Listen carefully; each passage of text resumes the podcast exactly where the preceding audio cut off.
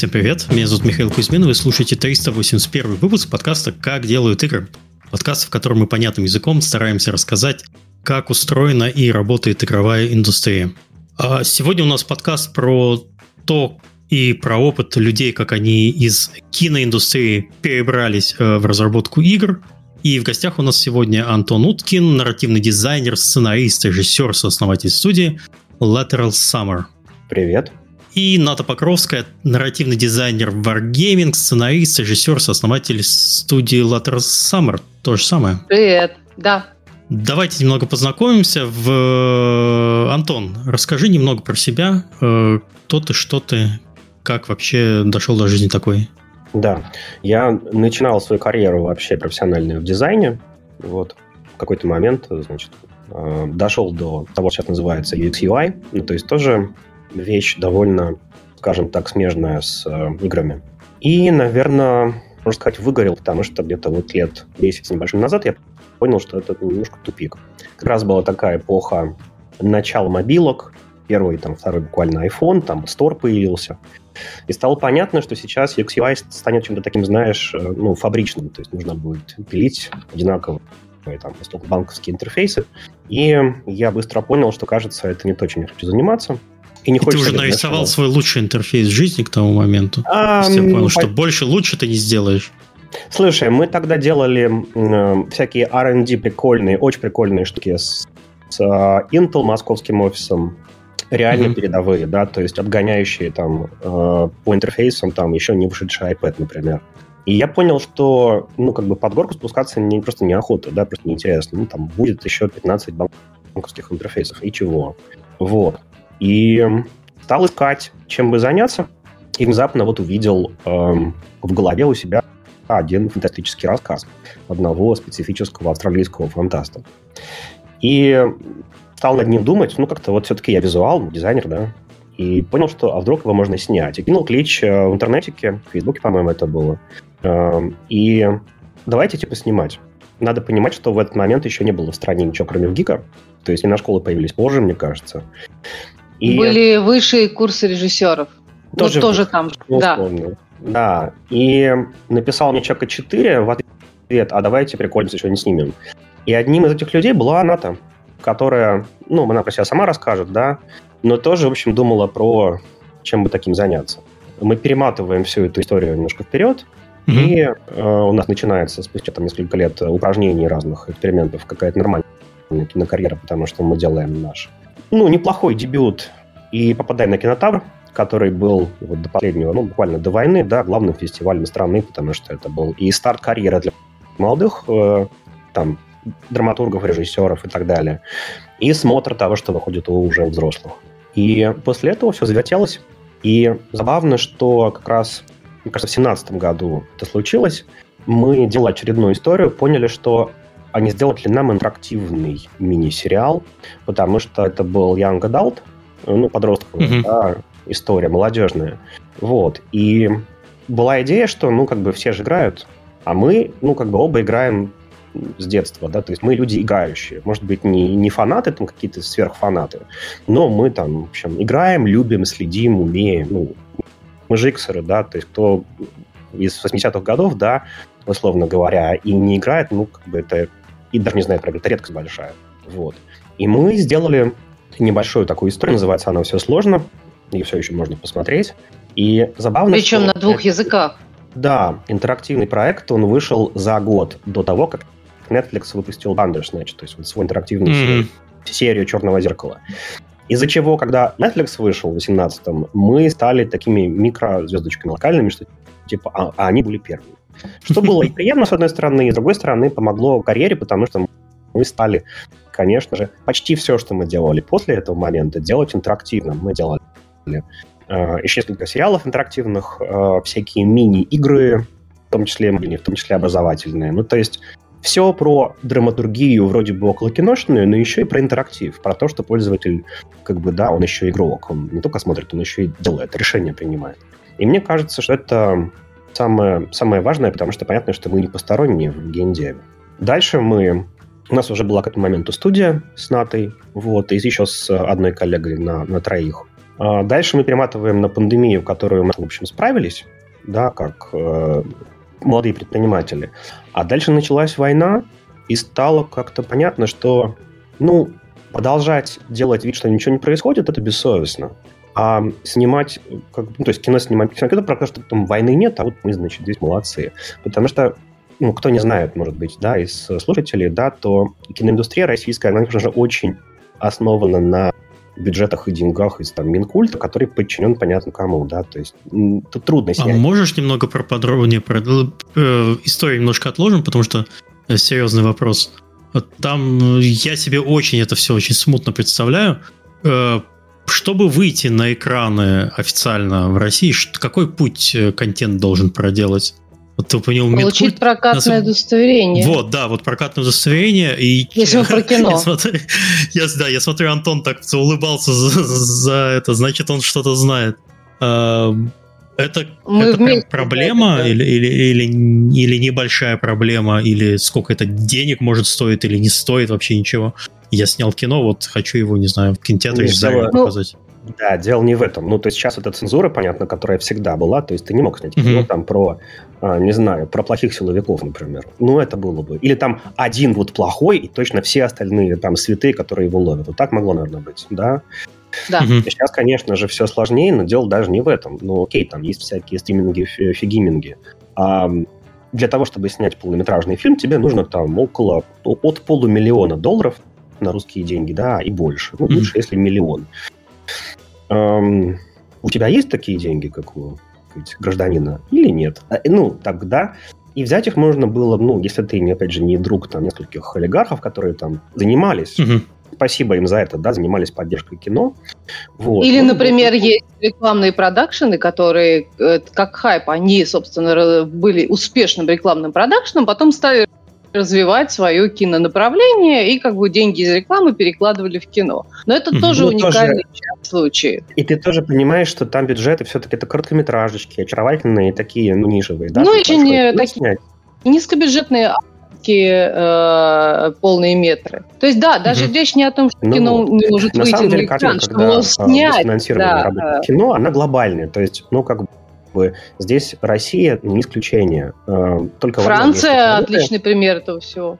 Да, большой бизнес. Это Голливуд. Вот Голливуд – это бизнес. То есть, там кино зарабатывает, и огромные деньги зарабатывает. Да, почти везде э, на планете кино спонсируется в основном государством. И это просто ну, некая норма, да. И здесь возникает вопрос, ну, этический, да, я готов у этого, ну, как бы, да, из этой кормушки брать деньги или нет. Мы оказались не готовы. Угу. Ну, то есть как, мы в начале, э, в свое время, э, до начала войны мы эти деньги брали и снимали, в том числе, например, истории про правозащитников, э, э, там, которые выходили э, в российский э, интернет, скажем, в русскоязычный интернет-прокат. Вот, но, э, да, безусловно, стало понятно с начала войны, что ничего иного, кроме как э, истории про прекрасную, э, правильную э, Россию, которая делает замечательное дело, снимать будет нельзя. Либо это какая-то камерная история, где герои совершенно живут в своем каком-то пузырьке и не подозревают о том, что происходит снаружи, что для нас, конечно же, совершенно неприемлемо. Вот, поэтому mm-hmm. и Антон продолжит, как мы направились в Киндев. Да, но мы, собственно говоря, пришли в себя, потому что там, ну, эм, у НАТО много друзей украинцев, у меня наполовину украинец, ну, то есть половина роста, ну, короче говоря, да, то есть мы где-то вот месяц э, там что-то трепухались, а потом сели и подумали, а чего делать дальше ну, со всем этим, ну, как, как жить дальше. Мы закрыли в итоге студию и поняли, что, ну, поскольку мы делали ви ар-проекты на Unreal, вот, тоже можем про это поговорить. Анимация была тоже на Unreal. Ну, то есть мы вообще не, не сбоку оказались уже в момент начала войны. Как бы, да, потому что мы уже ну, как-то владеем движками на уровне там, режиссуры, там, секвенсоры, условно говоря, да, если мы говорим про Unreal. Мы уже делали там, набор игр как драматурги, как нарративные дизайнеры. И мы поняли, что, ну, кажется, это, это наше, это близко, это отзывается, ну, мы любим игры. И ну, вот к моменту сейчас у нас какая ситуация? Мы написали с Натой две игры вместе. Это все, это маленькие инди. Тоже можем про них э, чуть-чуть поговорить. Mm-hmm. Дальше Ната нашла себя в Wargaming в сербском. Она про это расскажет сама. Вот. А я только что... Я пока еще себя ищу.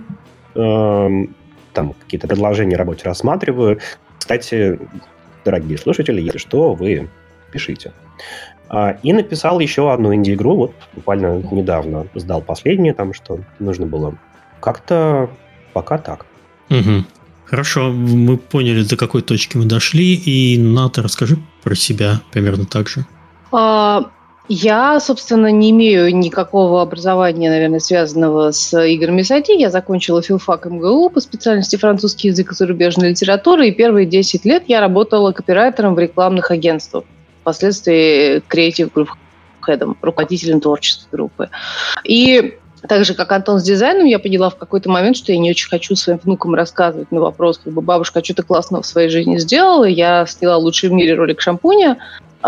Я поняла, что хочу уйти из рекламы, а куда? Ну, в ай ти, потому что я всегда, вот в моей голове оно жило, занимало какое-то пространство, я играла, мне были интересны технологии, то есть я в этом всем разбиралась и говорила с людьми из ай ти на одном языке. И, собственно, я пошла работать сперва в BookMate Project Manager. Это как бы из копирайтеров Project Manager скачок случился отчасти благодаря кино, потому что мы с Антоном тогда уже как раз образовали свою студию, делали какие-то первые проекты, и я там числилась продюсером в том числе, и как бы я сказала букмейту, если я смогла спродюсировать кино, то вас уж я точно смогу организовать. Ну, в общем, дальше я пошла работать в стартап, вот где работал в том числе Антон, и когда стартап в две тысячи шестнадцатом году закрылся, я поняла, что у меня есть некоторое время, чтобы не бросаться искать работу, а заниматься уже исключительно. Ну и вот, собственно, с две тысячи шестнадцатого года до февраля две тысячи двадцать третьего я была совладельцем студии вместе с Антоном, где, собственно, и как мы, мы были соавторами. Ну, на самом деле, соавторами мы все время остаемся, мне кажется, это бывших соавторов не бывает. Сценаристом, режиссером, какие-то продюсерские функции тоже выполняю, как и любой из нас, потому что мы все равно люди из маленькой студии. Вот, собственно, когда началась война, я, да, поняла, что кино мне больше делать не хочется. Какое-то время мы с Антоном пытались разобраться, с какой стороны подойти к геймдеву. Параллельно мы брали проекты э, уже чисто игровые, э, которые находили. Это были довольно прекрасные проекты. И дальше я стала искать уже прицельно работу, потому что я хотела уехать из страны с релокацией. Я рассылала там в течение полугода резюме. И вот меня позвал э, Wargaming на проект, который я не могу называть, не могу ничего о нем рассказывать, потому что он очень секретный. Э, с, им предложили переехать в Белград, я это сделала, и теперь, собственно, я как бы занимаюсь э, практически всем, что может делать нарративный дизайнер. Эта профессия сама по себе еще довольно новая, и она во многих студиях может обозначать совершенно разные вещи. Вот человек, который просто руками там скрипты пишет э, и загоняет mm-hmm. контент, технический нарративный дизайнер, до, не знаю, там, сценариста или чего-то вроде креативного директора. Вот сейчас я один человек на проекте, отвечающий за нарратив, и это на самом деле чудесное время, потому что я могу делать все и сразу, как бы, и работать с разными департаментами. Одновременно, как я понимаю, что это мне очень помогает мой режиссерский навык, потому что, когда меня спрашивают, так, что за зверь нарративный дизайнер, я говорю, ну, это, в принципе, как... Вот представьте себе, как режиссер соединяет сценарий с картинкой, звуком, с решениями арт-цеха, так и нарративный дизайнер. Он берет геймплей, соединяет его с другими элементами, чтобы рассказать историю в итоге. Вот, так что, mm-hmm. в общем, жизнь сейчас э, довольно интересная, и я очень надеюсь, что э, наш проект выйдет. Ну, собственно, я как бы не, даже не то, что надеюсь, я это знаю, и достаточно скоро, не могу сказать, насколько скоро, у вас будет возможность с ним поиграть. Круто. А метод наводящий вопрос прямо из чата, я его перефразирую. А почему не остались? Ну, вот я понимаю, вы решили сменить э, кино в России больше не работает, э, в геймдев э, перейти. А почему не перейти в кино, но не в России, скажем так, а в других странах? У вас ну, же хорошо. есть, э, есть хорошо. же огромный опыт, я так понимаю, почти десятилетний опыт э, работы да. именно в киноиндустрии. И, кино?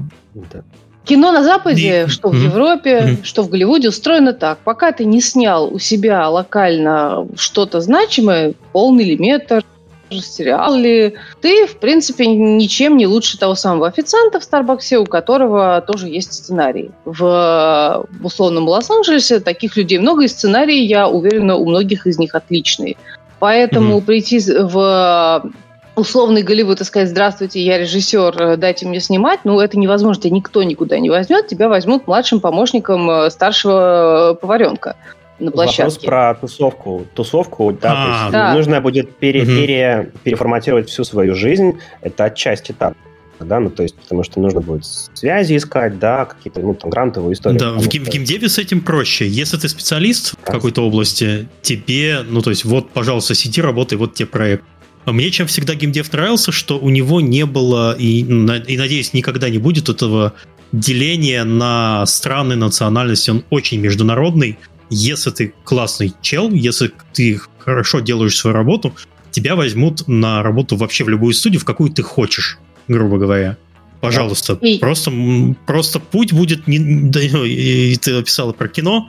Путь, наверное, будет не такой длинный. Я уверен, что, возможно, э, приходили же люди из э, отечественного кино. Найшулер, например, э, они снимали в, в других странах. Но это тоже был путь. Тебе надо было быть, ну, прям недосягаемым человеком у себя, куда-то пробиться. Миша, а еще эти вопрос. Люди обычно через русских продюсеров заходили с, через условного Александра Ефимовича Роднянского. Он, правда, не совсем русский продюсер, но вот такой в суперпозиции mm-hmm. значит, находится. То есть это э, режиссер, там, условный Кантемир Балагов, который здесь прославился, mm-hmm. сделал Канны на российской почве, ну, точнее сказать, на своей локальной. Вот. А потом он попал в Голливуд, опять же, через Роднянского. То есть он тоже не пришел туда и не сказал: «Ребята, вот Канны, значит, я классный». Скорее всего, все-таки... Mm-hmm. Э, Ну, за спиной, не скорее всего, так и есть, за спиной каждого такого человека стоят люди со связями. Это не то, что я осуждаю их, это, это нормально. Так работает индустрия. В геймдеве, да, можно быть классным челом, знать английский. Вот еще важный момент. Mm-hmm. Обязательно. А, и да, у тебя как бы шансов будет значительно больше. Я потратила, могу в цифрах сказать, полгода и пятьдесят резюме. Ну, слушайте, еще вопрос, э, ну, будем честны политически, потому что кино – штука национальная. Ну, французы снимают в основном про Францию и про французское. Mm-hmm. Вот. А у нас с Натой, ну, как бы, да, все еще красные паспорта. И как бы от нас сейчас ждут, ну, в Европе, да, у нас была одна такая история, мы пытались кое-что сделать европейское, да, от нас сейчас ждут антивоенное кино. А, ну понятно. То есть, если ну, ты... Да. То есть, а, чтобы, ну, позицию, чтобы позицию заявить, понятно. Да. А вы, наверное, очень... не хотите это снимать, потому что, ну... Нет, даже если бы мы хотели, ну, представь себе, да, значит, в России на твоих родственников объявят охоту, ну, потому что, ну, это происходит. Значит, если ты там появишься, тебя посадят, вот. Угу. А главное, кто тебе даст денег, потому что все тебя, тебя ждут от этого кино, но иметь к нему отношение никто не хочет. Ну, то есть, да, ну... Представь себе. По политическим соображениям. А зачем я, европеец, значит, буду участвовать в такой странной штуке? И получается такая интересная ситуация, ну, как бы, да, курицы и яйца, еще не пойми чего. Ты становишься а, заложником э, политической ситуации, по сути, да. в данный момент. А, а я еще, а я еще, да, ну, как бы, да, полукровка, да, русская часть, украинская часть, и там, и там близко. Люди. Слава богу, ну, как mm-hmm. бы все на одной волне, да, ну, но все равно. Это и больно, и странно, и, и как бы непонятно, что делать. Игры в этом смысле штука очень инклюзивная, в том плане, что да, можно быть, можно быть якутской студией, которая делает там экшен-шутер про зомби в Нью-Йорке, создателем в Южной Корее. Или киевской студии, которая делает э, с южноафриканским режиссером э, пи ви пи-шутер. Я забыл его название. Blomkamp, Of the Grid. Of the Grid, да, да, да, Of the Grid, да, да, да. Да. Я очень пристально слежу, кстати, за этим проектом, потому что, ну, я не знаю, что именно делает Blomkamp на этом проекте, но, по сути, он такой же человек, как вот и я, который из кино пришел в игру и делает ее, и пытается накрутить нарративы на пи ви пи. И это дико сложная задача, конечно же. Вот. Но страшно интересно посмотреть, что у нее получится. Вот первые стримы вчера вышли, я еще не успела посмотреть. Угу, окей, я, я тоже еще не... Я видел в ленте у себя, что Доктор Дизреспект, по-моему, еще какие-то известные угу. э, YouTube-селебрити, которые в шутеры играют, в него поиграли, но я еще тоже, тоже не трогал. Хорошо, вот. То есть э, проблема... То есть, надеюсь, мы ответили на вопрос, почему нет. Э, в текущей ситуации, наверное, все-таки проще... Так же, как вот Антон десять лет назад, не хочу больше, самый лучший интерфейс в жизни я нарисовал. Вот, давайте по- по- поменяем направление. Хорошо. Э, давайте, наверное, пойдем в, в общие черты э, режиссеров, которые вот с киношным опытом приходят в геймдев, и чем они там занимаются, и вообще зачем они там нужны, и что дает именно ваш опыт в, в играх. Какая большая тема, Миша. Ну вот ну, я, я... У нас маленьких не бывает. Слушай, ну смотри, мы же здесь не... как бы это не странная ситуация, потому что, ну вот Ната назвала Бломкампа, да? Uh-huh. Вообще-то наше, наше все, значит, Кодзима гений, начинал-то он кино, как мы все знаем. Uh-huh. И монтирует до сих пор сам. Да, он начинал с всяких студенческих работ, потом понял, что, кажется, карьера ему там не светит, ну там... Время было другое, да. И он пошел, эм, пошел заниматься играми.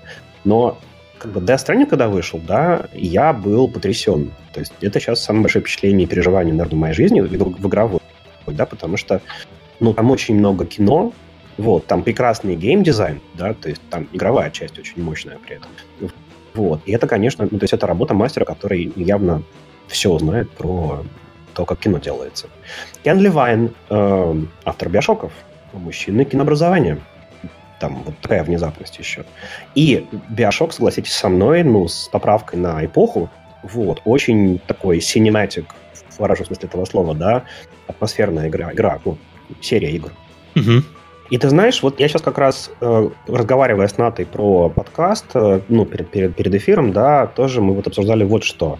То «Старфилд», и очень много юмора по поводу того, что картинка как-то не очень. Там модели якобы, значит, какие-то лица там не, не те. А я смотрю и понимаю, что лица те, просто свет плохо стоит. Не киношный, нифига. Вот. Потому что, судя по всему, в Бетезде, ну, на этом проекте, да, никого из кино не было. Есть контр, э, ну, как бы аргумент, да, в виде киберпанка. Офигенно э, киношная игра. Любая касцена, ты видишь, что она сделана по правилам кино. Почему? Моя гипотеза. Потому что Польша, ну, откуда родом си ди пи ар, да, очень киношная страна с крутейшими киношколами, да, с суперизвестными там международными режиссерами. Ну, то есть я могу представить, что, наверное, часть команды точно там в киношколе училась, правила композиционные знает, знает все про свет, киношный свет, да, не будем забывать. Не там, как в Unreal выставить что-нибудь, да, или там в Red Engine. А именно как это композиционно работает. И поэтому каждая, каждая касцена киберпанка — это просто услада глаз. Ну смотри, ну вообще ты правильно сказал, что есть у страны ш- школа. Э, геймдев в текущий, в текущий момент, э, ладно, до недавнего времени это была индустрия самоучек. Не было ни профильного образования, да и, наверное, и сейчас это только дополнительное образование во многих странах.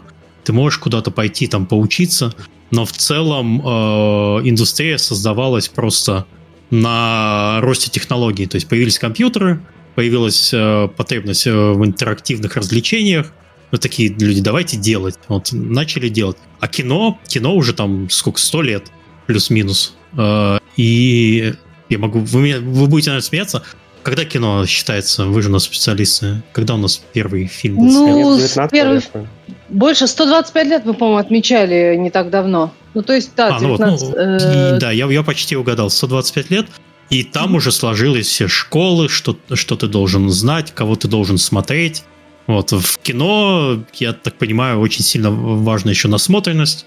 Ты, скорее всего, если ты что-то делаешь, ты, э, не знаю, вдохновляешься определенными...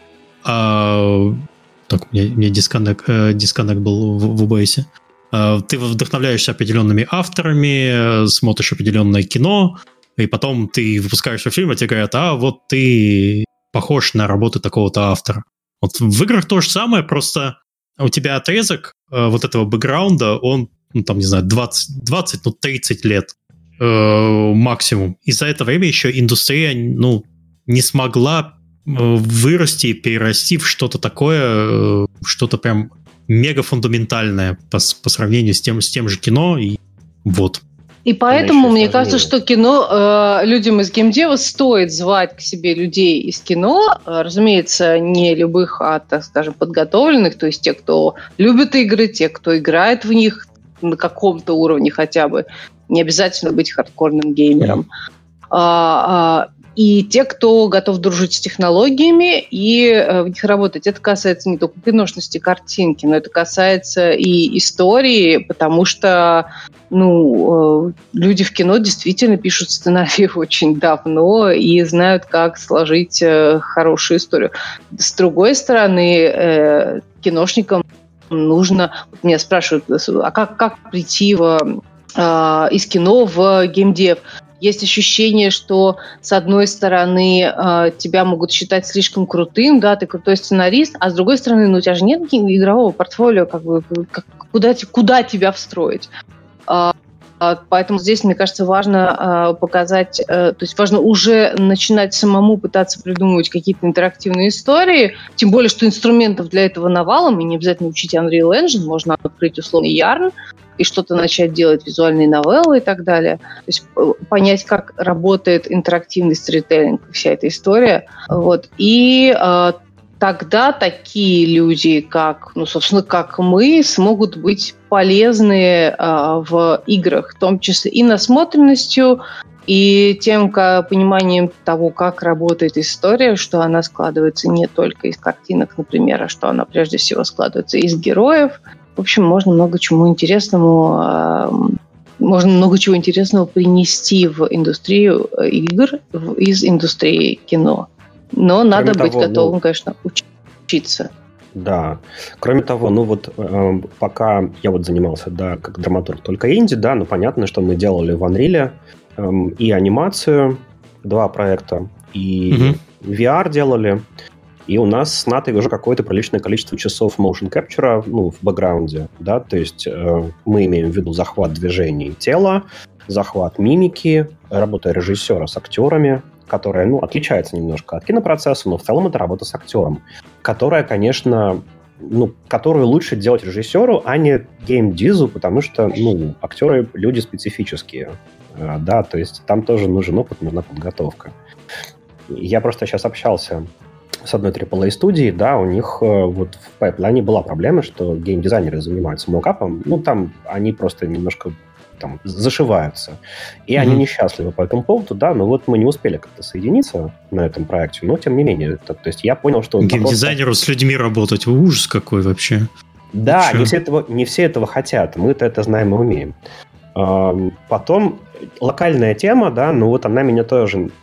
так режет глаз, например, Ната, может быть, со мной согласиться, потому что бывает, что ты смотришь какие-то вот отечественные, не будем называть, ну, как бы игры, да, потому что они классные, но есть нюанс. Иногда в записи голоса чувствуется, что режиссера не хватило, актер немножко наигрывает, такого театра mm-hmm. дает. Да, то есть это звучит неплохо, возможно, кому-то даже привычно, но это, конечно, да, не уровень... В тексте игр мы часто прощаем да. многое. Ну, то есть, скажем, мы сейчас... А еще я могу... второй. И mm-hmm. там великая работа. Игра не очень интересная, она хуже, чем первая часть, потому что она менее удивительная, мне показалось, да. Но с диалогами и с аудио там безупречная работа на уровне там голливудского кино. Поэтому это маленькая там, ну, платформер, да, там аккуратно сделанный, очаровательный, да. Но там как раз режиссера слышно. А, я хотела добавить про диалоги, то есть э, речь, режиссерская работа нужна mm-hmm. даже на этапе превью, когда, например, вы используете... Э, с нейросетью голоса. Я думаю, что это не очень большой секрет, что мы так делаем. Да, там, кажется, АВ пришла, и Ната пытается ее отпихнуть обратно в Nintendo Switch. Ну, да, мы на самом деле сейчас, поскольку нейросети пошли вперед, да, мы активно взялись за то, чтобы делать всякие там раскадровки в миджорные, mm-hmm. черновые аудио, ну, в синтезе, да, потому что это... Я хотела как раз про них рассказать. Потому что это не войдет...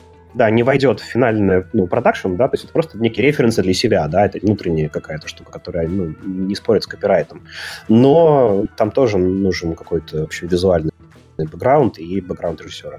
А, про, собственно, сгенерированные диалоги, сейчас они действуют на очень хорошем уровне.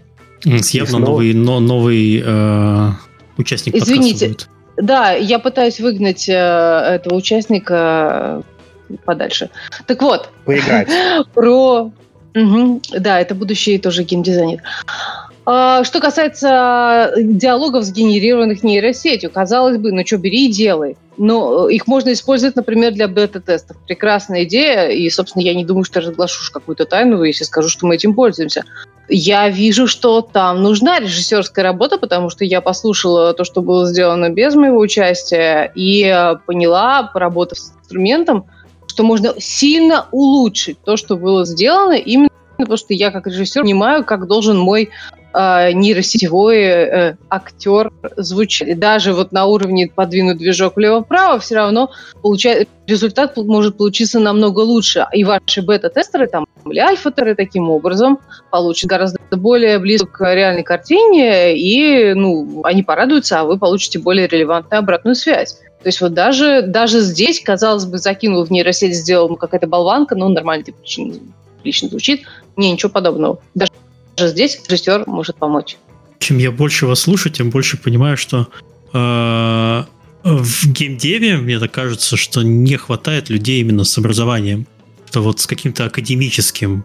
Э, с одной стороны, э, есть классные люди, есть классные проекты, классные игры, но вот если, допустим, человек, который, не знаю, занимается, ну, в, в, в вашем понимании, ну, режиссер, например, да, он смотрит какую-то постановку игры и нас, насколько он может улучшить э, картинку, может улучшить и повлиять э, в, на конечный результат, просто имея э, ну, больше бэкграунда в этом, в, именно в этом направлении.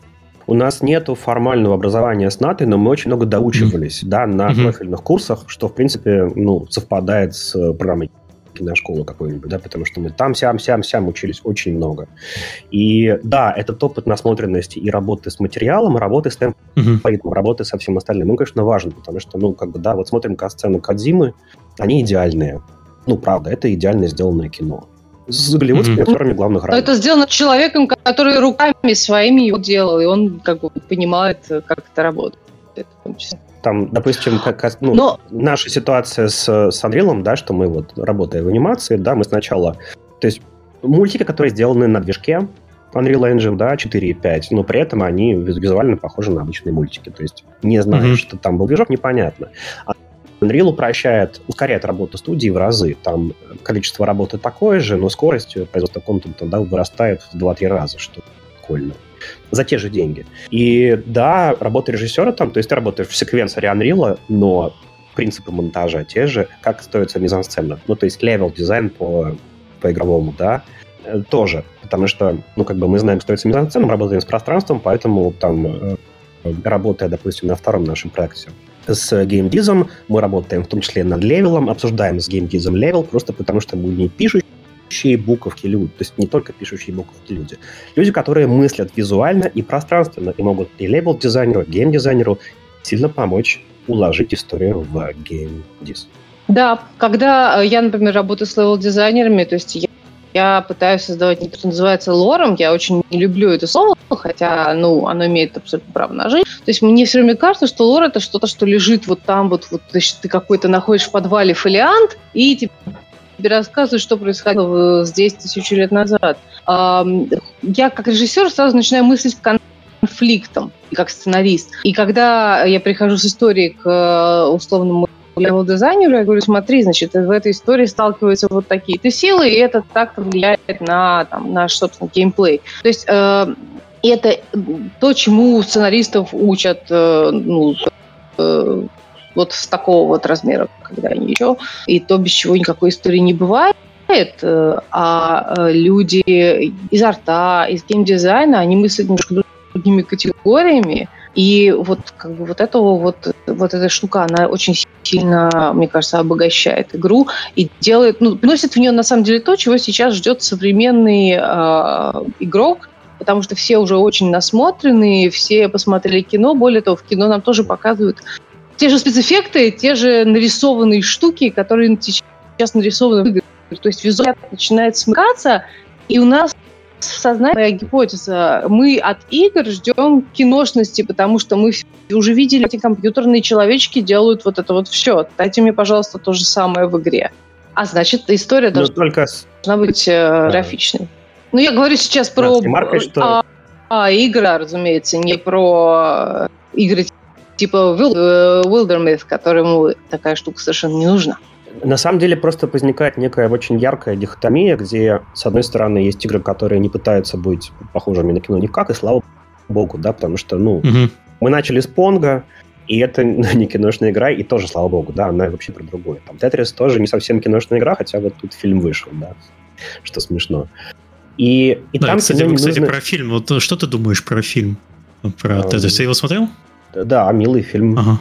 Да, вот мне, мне кажется, что ну, в целом вообще, чтобы история была, ну, заработала в кино, им пришлось, ну, на что там в основном народ наш профессионально ругается, что типа вот там погони вот эти вот смешные, сделали такой шпионский детектив. На самом деле, если бы они сняли правду, там было бы скучное кино про прикладывание бумажек, бумажки. Им для того, чтобы эта идея и история заработала в кино, им необходимо было добавить вот... Uh, вот эти вот яркие, замечательные погони, и, ну, это, это, это мое мнение. Конечно. Слушай, ну, но это Dream Industry, это фабрика грез. Uh-huh. Um, искать в нем жизнеподобность и правдивость какую-то, подобие можно, да, но мы же приходим отключить туда, отключить мозг и помечтать, позалипать, условно говоря. Многие игры похожие в этом смысле, да, что, ну, как бы... Есть комфортные игры, которых хочется тоже позалипать. Этим тоже эти вот среды похожи. Угу. Поэтому, поэтому... Вот, а я хотел бы продолжить, что вот в этой дихотомии есть игры, которые вообще не похожи на, на кино. И есть э, стремление все-таки у индустрии, особенно у ААА. Мы все знаем эти ААА-проекты, да? Где у тебя есть и мокап, и актеры все более голливудские, да, и кат-сцены все более длинные. И в общее ощущение, что ты покоишься в гигантском фильме. И там хорошие примеры, допустим, тот же Сири совсем с ума сошла. Кодзима, который, ну, как бы вот совсем на территории кино, да, в кат-сценах. Или какие-то более спокойные, равномерные игры, типа Киберпанка того же, где очень много киношности, но при этом это вполне себе такой эр пи джи, экшен, там, стелс, что он там, да, гибрид. эр пи джи, наверное, все-таки. Это тоже Sorry, игра... Sure. Да, что ж такое? Это игра, в которой... Видно, видно влияние Голливуда, и, и тоже люди этого ждут. Ну, Киберпанк все-таки это из книг пришедшая, но визуально знакомая людям штука. Хорошо, давайте, может, немножко более практичным вопросом. Вот ты упоминал, что вы делали мультфильмы в Unreal Engine или анимационные проекты. Ты говорил, что их два. Что это такое? Как, как оно называлось и для чего? Первый проект — это... «Тайны Медовой долины» по-русски. Угу.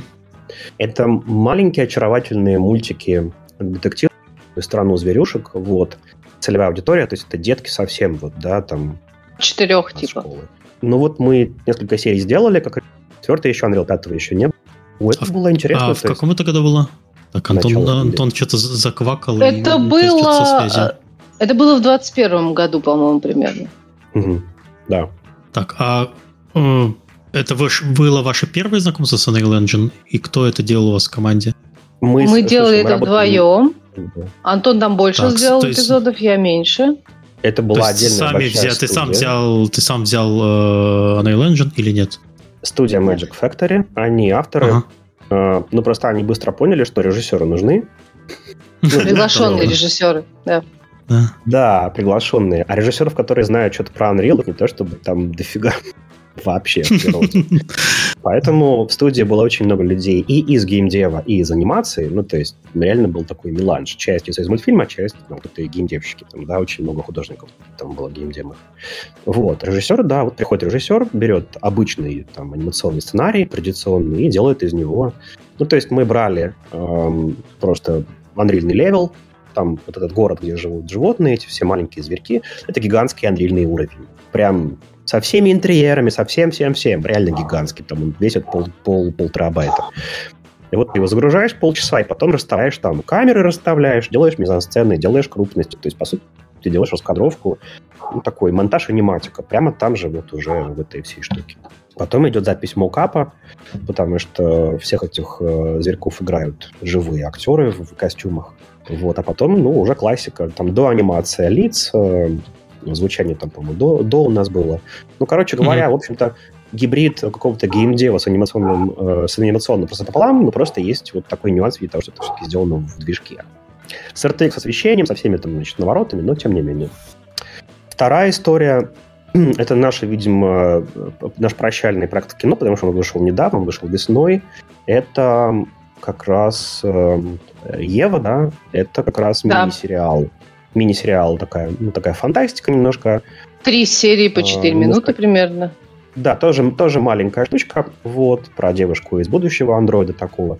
Там уже эм, даже не MetaHuman, а студия, которая делала всю визуальную часть, она дорабатывала очень сильно модели, чтобы добиться фотореальности, поэтому там вполне себе такой мирового уровня картинка. Вот. Ну, не Pixar, но ну, ту сторону.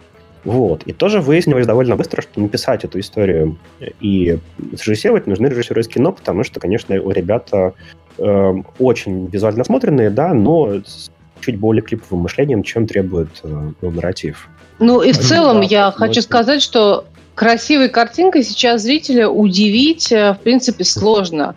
Что в играх, что в кино, что в анимации. Уже ну вот ты приходишь в кино или открываешь там какой-нибудь стриминг и видишь каждый день что-то новое, очень дорогое, очень красивое. Удивить можно только истории. Историю без режиссера рассказать невозможно. Понимаем. Хорошо, то есть вы участвовали в проектах как, ну, как режиссеры, по сути, а? И сценаристы. Режиссер, да. Okay. Ну, кстати, вот если говорить про игры, да, то мне кажется, что от нас было довольно много пользы как раз в нашем втором проекте игровом. Мы не можем mm-hmm. пока назвать его название. Это студия «Перелесок». Кстати, как бы у ребят выходит на днях их новая, их первая игра «Turn Away». Мне кажется, тоже будет очаровательно, потому что она, ну, прям классно сделана. И увидев, собственно, ее, мы поняли, что, мне кажется, сработаемся. А мы написали им вторую игру, вот как раз которую нельзя анонсировать пока. И то, что я могу сказать, я сверился просто с как бы, ведущим коллегой на студии. Это такой гибрид эм, фильма The Game с Майклом Дугласом, игра mm-hmm. старого, и сериала Succession, наследники. Ну, то есть, это такой пазл-квест, где несколько героев, э, наследники, значит, понятно, богатого человека, да, и там скелеты из шкафа, драма, конфликты. И э, фест э, фантастики. Мир э, да, альтернативный, да, э, история отчасти фантастическая, и она narrative-driven, что называется. Угу. И там мне показалось, что ну, мы там так хорошо, про, про, плотно подумали, просто потому что задача была такая, ну, непростая, прямо скажем. И нам ребята и сказали, что, слушайте, мы что-то вот тут со сценаристами другими ну, не смогли пока и реш... ну, эту всю историю поднять и запустить, потому что, ну, амбиция большая, а, ну, сложно это, в общем, да, но вместе вот вроде у нас получилось, ну, получается. То есть сейчас вышел такой-то закрытый альфа-трейлер для своих, он мне очень... прямо отозвался. Это прям вроде прикольно складывается. Так что, то есть я вижу пользу, потому что если мы пришли из, наверное, простого нарратива, мы бы там могли закопаться. Был такой риск у нас, мне кажется, НАТО. Был бы. Вот. Но мы, мы пока в кино работали, мы же тоже про, про, там, придумывали и собирали многоперсонажные такие вот, да, сериальные истории, по сути, да, если мы говорим про хороший сериал, где много героев, и у них там взаимные конфликты. Че, в играх бывает не, ну, не то чтобы часто, не супер часто, да, потому что, например, там у того же Кодзимы история попроще. То есть там у тебя один герой, и у него там все про Бриджеса. И это окей в целом, да. Вот, мне кажется, тоже хороший пример того, как режиссеры могут, драматурги из кино, да, могут помочь а... сложной нарративной игре. У меня есть такой практический вопрос. А есть ли какой-то инструментарий у режиссера в игровой индустрии, чем он пользуется для, э, ну, для передачи своих идей, для контроля идей? Э, что за инструменты? Если говорить про технологии, ну, то есть, ну, если начинать с создания, mm-hmm. с разработки, то мы очень любим брейнштормить в мира, потому что это как раз mm-hmm. пространство для так называемого lateral thinking, то есть когда ты думаешь вшире, у тебя нет таких идей пока что. Дальше мы пишем сценарий в WriterDuet. Это э, сценарная программа для совместной работы. С очень удобной в этом плане. То есть она а можешь еще раз название сценарий. повторить? Я не расслышал. WriterDuet, как писатель и дуэт. Я а, тебя почему-то совсем не слышу. WriterDuet. А, WriterDuet, окей. Okay. Yeah. Это работа для, собственно, коллаборативный сценарный софт. Что еще мы любим? Ну, набрасывать какие-то простые вещи в Dropbox Paper. Разумеется, если есть необходимость залезть в движок и что-то там сделать, то мы всегда готовы это сделать. Но в целом вот пока что такой острой необходимости на проектах, где мы приглашенные люди, не возникало. Ну, как-то так. Вот я, например, сейчас пользуюсь примерно тем же набором инструментов в Wargaming. Ну, еще Jira. А ты когда... Ага. А ты когда вот э, пришла в... А, давайте вообще, кстати, поговорим про интересный вопрос. Процесс трансформации. Вот ты сказала, что ты за полгода пятьдесят резюме разослала, Wargaming э, позвал, перевез тебя. Как вообще был процесс э, вот этого онбординга? Как происходило переключение с, с одного? Сразу ли тебя начали понимать, слушаться и что-то mm. такое рабочее? А, ну, прежде всего, поскольку я приехала в проект, скажем, как ребята называли, на стадии стартапа, в тот момент он находился, то есть он mm-hmm. разрабатывает уже несколько лет, скажем так, но все еще очень маленькой такой вот бодрой командой. Uh, у меня там процессы на тот момент еще ну, не были налажены, потому что просто как бы еще не было большой необходимости в этом. И это позволило мне спокойно погрузиться в первый месяц, где-то пока особенно происходило все это оформление документов и так далее, я изучала все, что было сделано до меня, саму игру, все, что там было написано в документации и так далее. То есть э, мне было в этом смысле чудесно, вот, повезло и было комфортно, что я садилась, э, э, смотрела, задавала вопросы коллегам, разбиралась, кто за что отвечает, как все происходит. Вот. Ну, mm-hmm. а дальше, собственно, тебя представили, ну, как, вот ты уже пришел, первый рабочий день, тебя представили команде, разумеется, в большой компании это всегда формализовано, к счастью, это очень удобно и просто. А моя команда вся сидит в Вильнюсе, кроме э, меня, э, еще нескольких человек в Белграде, в основном это разработчики. И еще сейчас mm-hmm. к нам добавились люди в Европе и наш еще один человек из Штатов. То есть как бы основная, основные люди общаются друг с другом лично, а я на звонках. Так что мы собираем звонки, мы работаем. То есть в первое время я, поскольку, ну как, у меня было, знаешь, есть такой, вот это не синдром самозванца, нужно какое-то другое слово для этого, когда ты пришел в другую индустрию, и ты вроде бы понимаешь, что тебя взяли туда заслуженно, то есть ты не считаешь mm-hmm. себя самозванцем, что тебя прямо сейчас разоблачат, но поскольку это твоя первая работа в этой индустрии, ты не очень понимаешь, а как здесь заведено, что делать? Вот я, то, что я делаю, это правильно? Я считаю, что я это делаю правильно, но, может Ой. быть, здесь надо не так? Это супер интересно было, поэтому я очень много наблюдала, слушала, смотрела, потом объясняла очень много, что я делаю, почему. И мне кажется, что это нам всем очень помогло, и мне понять, как работает команда, как у нее сложились отношения с проектом, там, с друг с другом в рабочем процессе. И э, им удалось понять, что за зверь нарративный дизайнер, как бы, что он вообще умеет делать. И вот сегодня буквально я смотрела э, интервью э, нарративных дизайнеров Overwatch, э, которых попросили детально рассказать, что они делают на своей работе. И, к счастью, я увидела, что да, они делают, в общем-то, то же самое, что и я. То есть все нормально, все в порядке. Ну, ты, конечно, упомянула синдром самозванца. По-моему, у нас нет в индустрии почти людей без него. Это довольно распространенная штука. Люди часто... Мне кажется, в творческой индустрии вообще без него невозможно, потому что нету метрик. То есть, ну, если ты угу. э, делаешь что-то, что четко измеряется, не знаю, там, строками кода, испеченными буханками, это проще. Бухан, ты испек десять штук, их все съели, и все довольны. Хорошо, ты не самозванец, ты настоящий пекарь. А ты написал сценарий, вроде он кому-то понравился, вроде даже сняли, кино вышло, но что-то как-то, наверное, по ошибке случилось. Вот. А здесь другая ситуация, то есть даже когда ты этот синдром в себе преодолел, ты думаешь, хорошо, я делаю свою хорошо, работу хорошо, но делаю ли я ее правильно вот здесь? То есть mm-hmm. в кино это было классно, а здесь, может быть... Может быть, я мешаю, может быть, я э, со своими киношными привычками, значит, тут сейчас все сломаю этим людям. Э, ну, разумеется, как бы ты помогает спрашивать обратную связь, смотреть, что ну, получается. Я, я, только хотел, я только хотел спросить, да. Имплементации всего этого и так далее. Но только так. Разговоры с людьми очень помогает.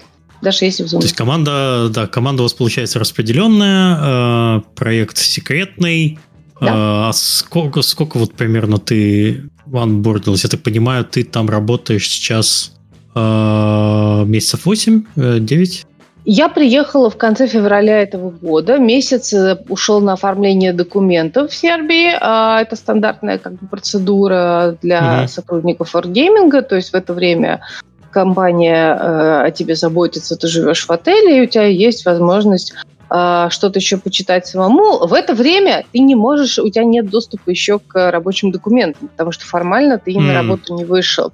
А, окей. Вот, но да, но ничто не мешает э, просто прокачаться как-то где-то, значит, в нужных тебе навыках. А потом ты выходишь на работу, и, собственно, тебе передают всю информацию, какая есть, рассказывают, кто за что отвечает. Сейчас у нас вообще все, все как бы мы перешли в, уже на новый уровень. У нас есть и презентации для новых сотрудников. Я им немножко завидую, потому что теперь у, у них есть люди, которые их прям берут на ручки с красивыми слайдами и рассказывают, к кому бежать, зачем и так далее. Вот. Но как, все равно все классно. Ну, круто.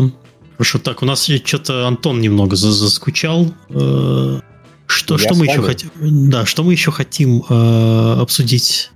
Слушай, мне кажется, Я что... так немножко просто периодически что-то прыгаю между темами, вот пытаюсь по... выстроить какой-то такой рассказ про э, вашу деятельность. Что, к чему сейчас нам логичнее всего прийти? Я бы сказал, что вот Ната хорошо ну, начала тему, которая... Я тоже об этом mm-hmm. думал, что ну, у меня пока опыта такого, как у нее нет, потому что я еще все ну, не нашел свое место, да, постоянно. Но вот последний мой проект, который я сейчас сделал самостоятельно, да, там очень классная команда, и там было забавно, потому что я попросил в начале проекта, поняв, что... А там такой рогалик декбилдер, narrative supported. Значит, я попросил посчитать количество э, биомов и врагов, ну, по математике. Mm-hmm. И потом э, сказал, ребят, по моим ощущениям, таким уже э, продюсерским в кавычках, да, вы хотите игру э, на столько часов, а у вас пока игра получается в два раза больше. Эм, подумав над моими выводами, они вернулись через там, неделю, со, с, типа, слушай, да, ты прав, мы сейчас пересчитаем все, ну...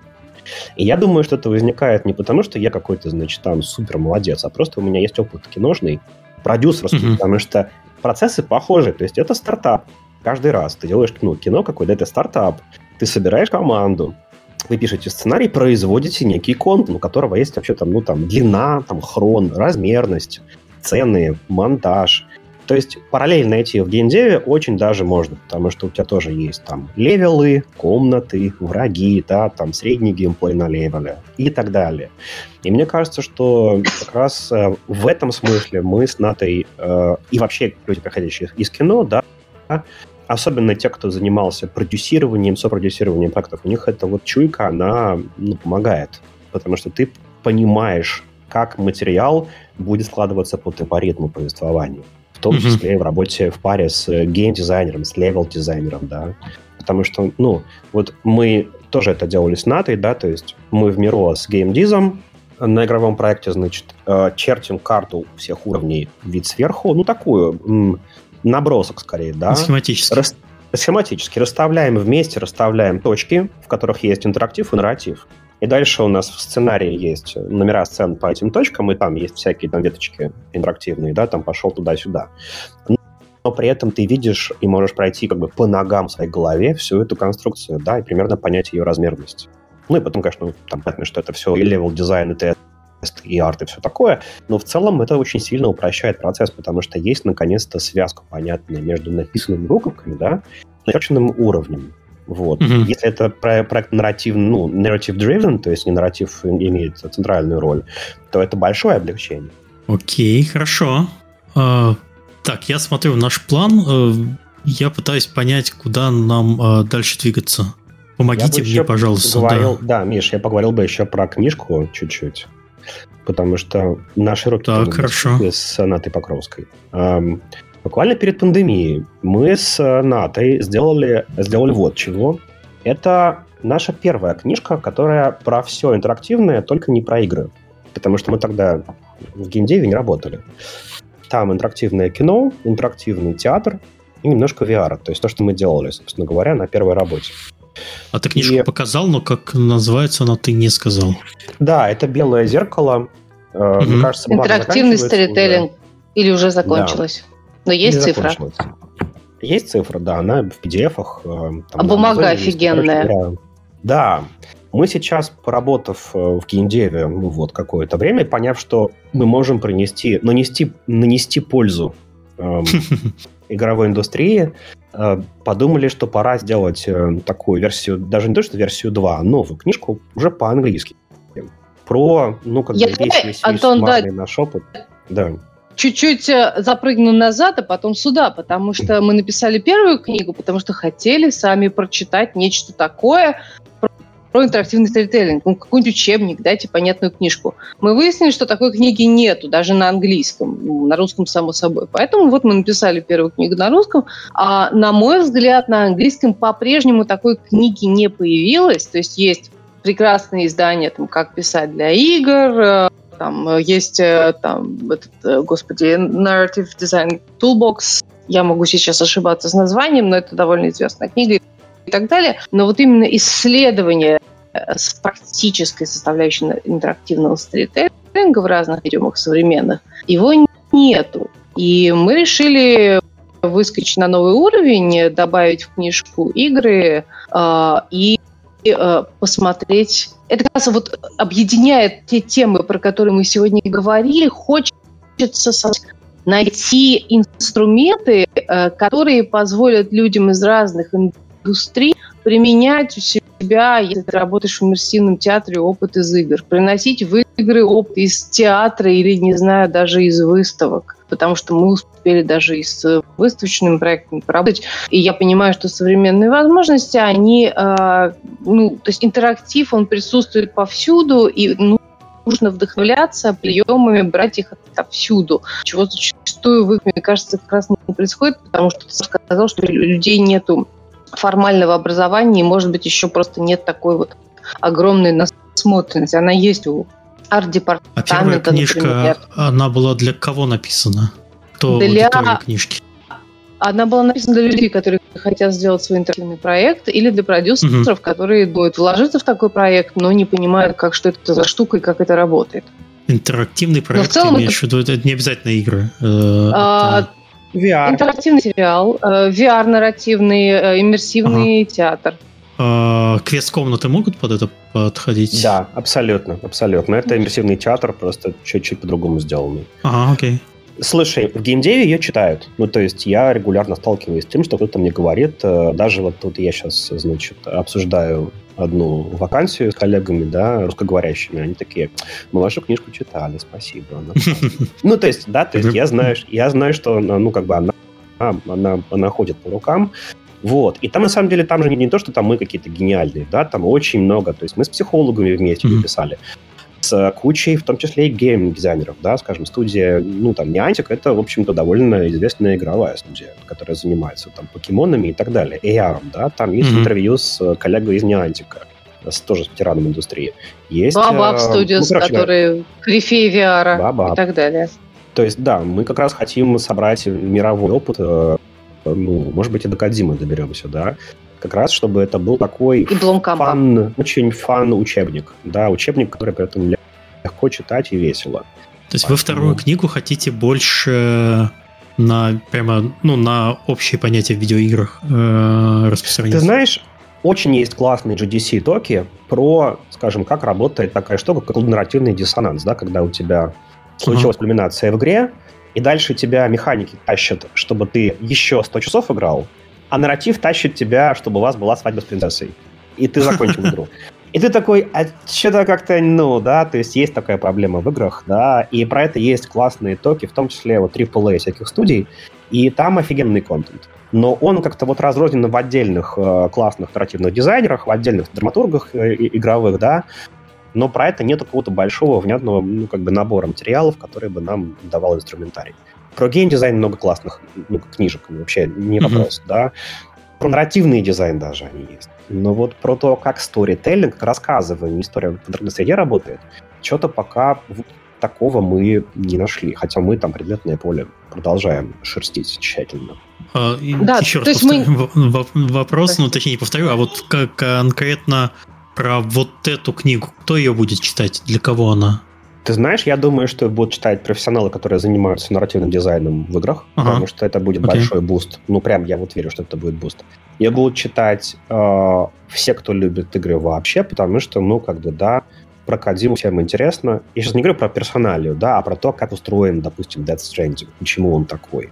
Или ага. как устроены его прошлые игры, да, как устроен Киберпанк, потому что, ну... Там, Ух, там... нас давно в, в рамках одного подкаста столько раз Кодзиму не упоминали. Вот зовешь нарративщиков и, и пол подкаста про Кодзиму. Ох. Ну, он тут у меня вот в соседнем городе прямо шастает, никак вот не... Блин, а по что ты здесь сидишь-то тогда? Что ж ты... Не, это... он не прямо сейчас, он регулярно приезжает в Нови Сад в получасе езды от Белграда и общается там, по-моему, с Three Lateral Studio, с которыми у них там, значит, какие-то интересные муточки.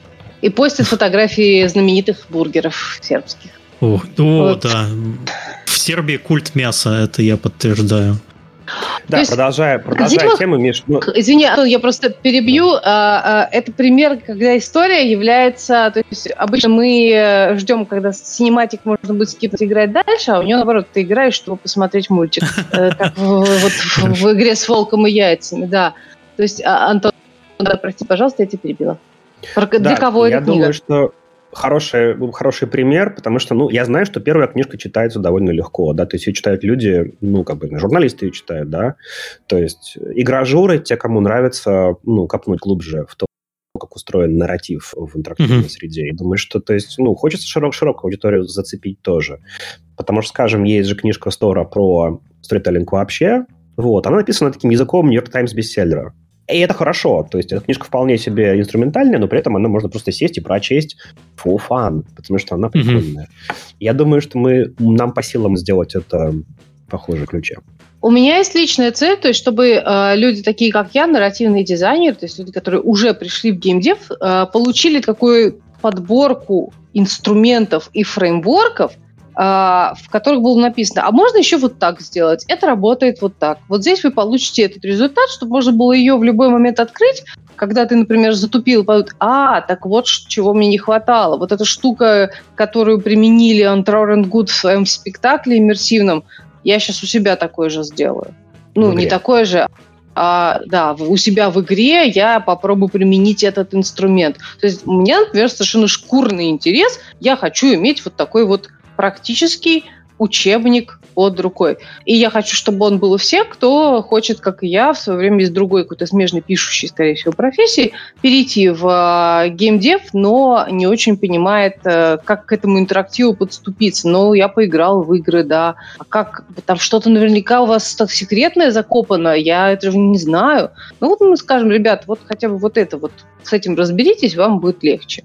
И уже будет классно. И, конечно же, мне кажется, джуниор, нарративные дизайнеры, которые хотят вырасти. И, может быть, даже мидлы, которым интересно расширить свой инструментарий.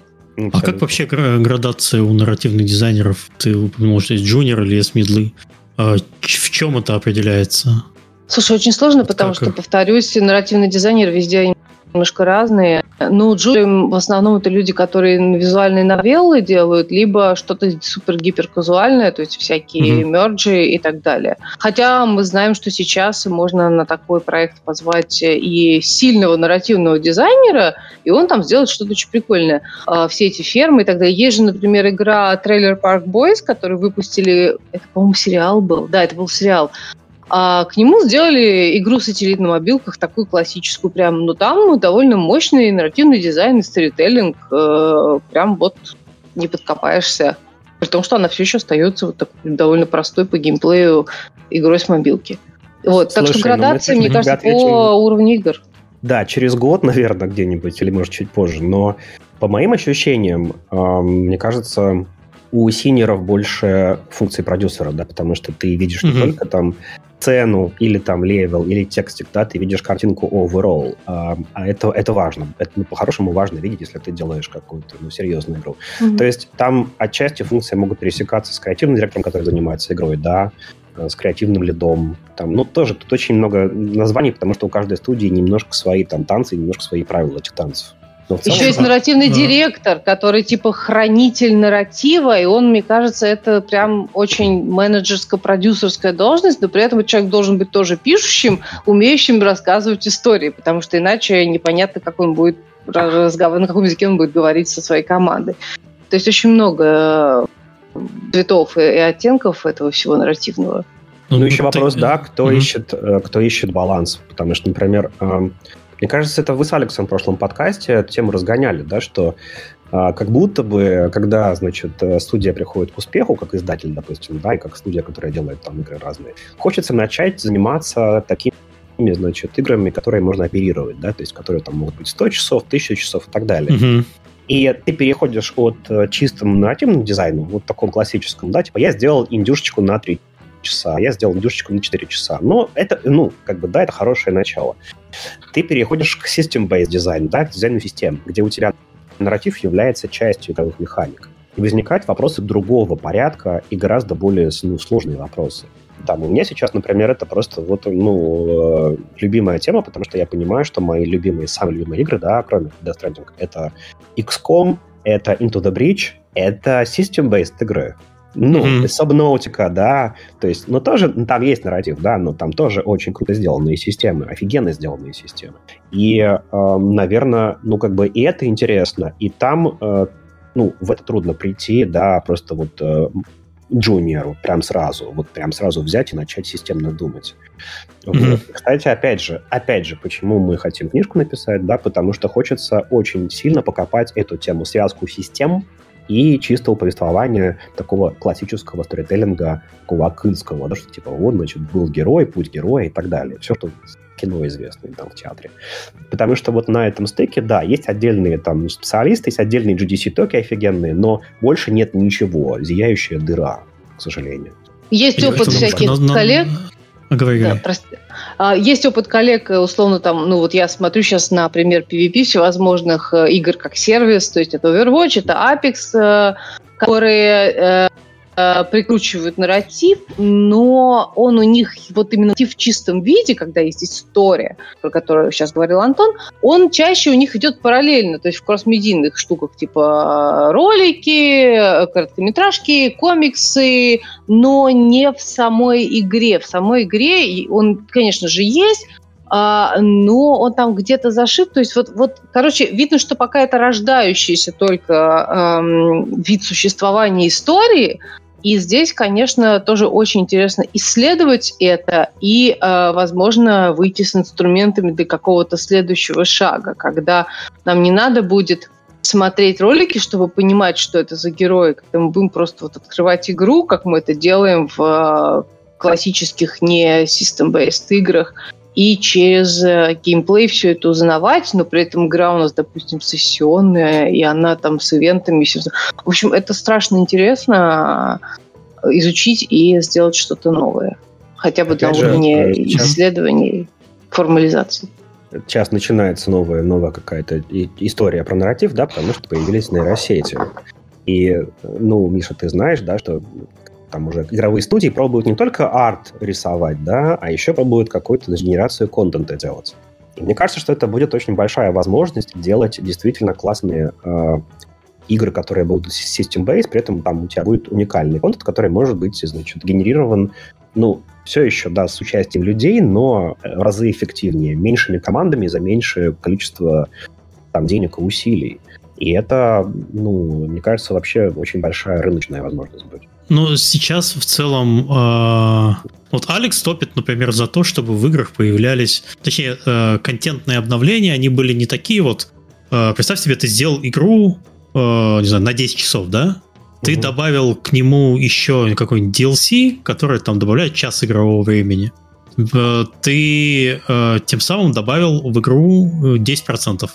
Следующее, если ты сделаешь еще один ди эл си на час, ты добавишь в игру уже не десять процентов, ты добавишь э, типа там восемь с половиной где-то. Ну, то есть она градационно, количество контента ты, ты добавляешь одинаковое, но в, в общем, э, в общих рамках игры чем больше ты будешь делать контента, тем меньше ты его делаешь, по сути, потому что сама игра большая, она становится больше, и добавление каждого контента, он, это игрокам, ну, не будет нравиться, они будут ожидать чего-то большего.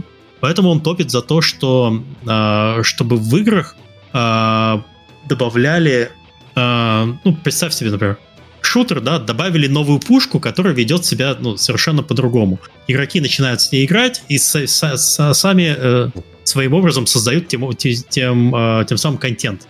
То есть оно больше вот у мышления и вообще игры двигаются к тому, чтобы добавлять новые механики, а не э, какой-то, э, ну, не знаю, сюжетный контент. Сюжетный контент делать дорого, и каждый раз ты просто упрешься в то, что ты не можешь э, соответствовать ожиданиям игроков.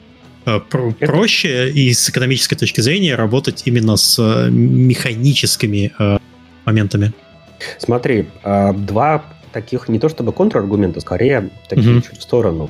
Первое, э, очень хороший пример, который рассказывает все, о чем ты, ну, сейчас вот то, что описывал, да, это Stacklands. Это маленькая такая карточная игра Sockpop, прекрасная студия, которая делает маленькие индюшечки. Ну, там карты ты кладешь, и они у тебя как такой, ну, мир, где ты можешь там выращивать, там, значит, положил две курицы, они снесли яйцо, там, да, там, крафтингом заниматься, ну, там такая, значит, декбилдер, mm-hmm. который, по сути, SimCity, ну, ты на картах все делаешь, у тебя есть набор там, mm-hmm. денежек, карт и так далее. Значит, она офигенно сделанная, супер минималистичная, очень красивая, и там у тебя нарратив выстраивается, что ты, как бы, ну, там, ты карту положил, у тебя кто-то там родился, там, значит, житель этого городка, потом он голодал и умер. Да, но нарратив такой эмерджентный сам по себе. Mm-hmm. Вот они, значит, спустя там типа год, год этой игры, там у тебя комната на несколько часов. Ну, то есть ты можешь... Это рогалик еще, причем. Ты можешь там, значит, делать рогаличные всякие победы и там делать реплей, реплей, реплей. Они выпускают ди эл си, в которой э, несколько простых биомов, а у нас карты. То есть там биом — это просто площадочка там с, там, с одной картинкой. То есть он делается тривиально. И сюжетно оправданные э, несколько миров, которые придуманы через механики. И у тебя ди эл си как бы маленький, а добавляет еще, там, еще две игры по длине. И mm-hmm. это офигенный дизайн, как раз где есть и геймдизайн офигенно продуманный, и нарративный дизайн, потому что у тебя все еще работа с эмерджентной историей, которая... Мир ну, работает, не разваливается. Да. Мир работает. Офигеть. Это просто блистательный дизайн. Ну, то есть я вот от Stacklands торчу, потому что ди эл си тебе как бы оправдал вообще все. uh, но это классная команда, да, они там очень на своей волне. Похожая была история с ди эл си у Into the Breach, когда их купил, э, игру купил Netflix, чтобы выпустить у себя, да, и как раз они из такого вот микро-экскома, там новые танчики, там новые персонажи, новые механики, и она стала глубже в разы, потому что у тебя просто, ну, как бы, да, баланс сохранился, но при этом у тебя есть там advanced уровень игры, где ты можешь играть вообще там с другими правилами, то, про что ты говоришь. Угу. Мы сейчас в качестве проекта, ну, последний год, да, Ната, мы делаем маленькую. Там, значит, такой нарративный сайд-скроллер, где мальчик бегает в школу, там его, значит, его травят, там есть девочки, там есть, значит, любовь-морковь, там есть школьные там всякие конкурсы, ну, и так далее. Супер пиксельная, простая. И мы вот как раз сейчас думаем над тем, что там же сюжеты все, они из жизни взяты, да, ну, как бы школа, она, это очень понятный мир. И я сейчас всерьез смотрю на то, чтобы брать э, генеративные механики, да, которые бы укладывали простые сюжетные коллизии и делать из этого сериал, ну, то есть не совсем уже там такой генерируемый вообще свободным mm-hmm. образом, да, но использовать генерацию уровней рогаликовых, да, для генерации контента и конфликтов. И как в хорошем кажется, кино, простые это... истории человеческие в интересных обстоятельствах. Что касается эмерджентного что... нарратива, я хотела, да, у меня есть хот-тейк, который я тоже хочу исследовать, это то, что эмерджентный нарратив на самом деле похож чем-то на работу режиссера с актерами, только ты здесь, как бы, игра, у тебя вместо актеров твои игроки, которым ты задаешь обстоятельства и объясняешь их задачу. А дальше у тебя актеры играют, безусловно, они произносят какой-то текст, а вот высший пилотаж, на мой взгляд, эмерджентного нарратива, это как раз когда ты не говоришь своим игрокам, какой текст они должны произносить, а они сами произносят его так, что у тебя складывается для них какая-то увлекательная история. Это гипотеза, я хочу ее в своем исследовании для книжки проверить, но вот почему-то мне кажется, что эта параллель, она в определенном смысле... То есть если смотреть на... игру с эмерджентным нарративом как на э, задачу, постановку задач для актеров, э, возможно, как можно ее сделать просто более интересной и эмоциональной. Ну, пример, который вот кто-то приводил, по-моему, может быть, даже у вас в подкасте, я не помню, да, что в куче игр там смешная ситуация, что, допустим, ты, ты должен лутать э, айтемы всякие, да, а у тебя там дом горит, спаси там кого-то, да, а ты лутаешь. А есть mm-hmm. хороший пример, это Last of Us, где ты лутаешь, потому что вокруг зомбаки, а патронов мало. И, и лут оправдан, ну, сюжетно. Потому да, что да, ты, да. Чтобы, чтобы выжить, ты должен все пролутить и вообще все прочесать. И это совершенно, ну, нарративное решение, да. Очень, очень красивое, потому что оно отвечает, ну, всей повестке игры. И ты совпадаешь... И ты чувствуешь не жадность, а тебе страшно, страшно. Конечно. Мне этим очень нравится серия игр Амнезия, где у них э, спаун предметов завязан на твою необходимость в этих предметах. То есть ты не можешь не лутаться, иначе ты просто не выживешь. Классно. Так, э, ш, что у нас еще? Мы, как, у нас опять как-то пауза повисла. Э, есть еще что-то? Э, давайте, я, я потом могу немножко из чата вопросики за, э, зачитать. Слушай, ну и... мы можем еще, конечно же, еще долго говорить и про, и про работу да. с актерами, и про там, макап, про который мы как-то что-то понимаем, да? И про арт-дирекшн визуальный, я тоже смотрю сейчас на наш, наш списочек, mm-hmm. да. Но тут, тут, мне кажется, да, хорошо было спросить, мы же про интерактив, спросить... Что как, людям-то ну, типа, интересно? Я, вам, вам про что поговорить-то интересно, да, мы, мы-то на все готовы. Так, я, давайте я пока э, обращусь к чату, если у вас есть какие-то вопросы, напишите, пожалуйста, э, в чате, я их буду собирать, а тут у нас есть... Э, так, так, так... Э, Вопрос про передачу знаний индустрии. На данном этапе знатоки пишут книги для специалистов, интересующихся, а будет ли следующий шаг с регулярными научными журналами, как в медицине. Ну, то есть, вестник нарративного дизайнера ежемесячный какой-нибудь, я не знаю.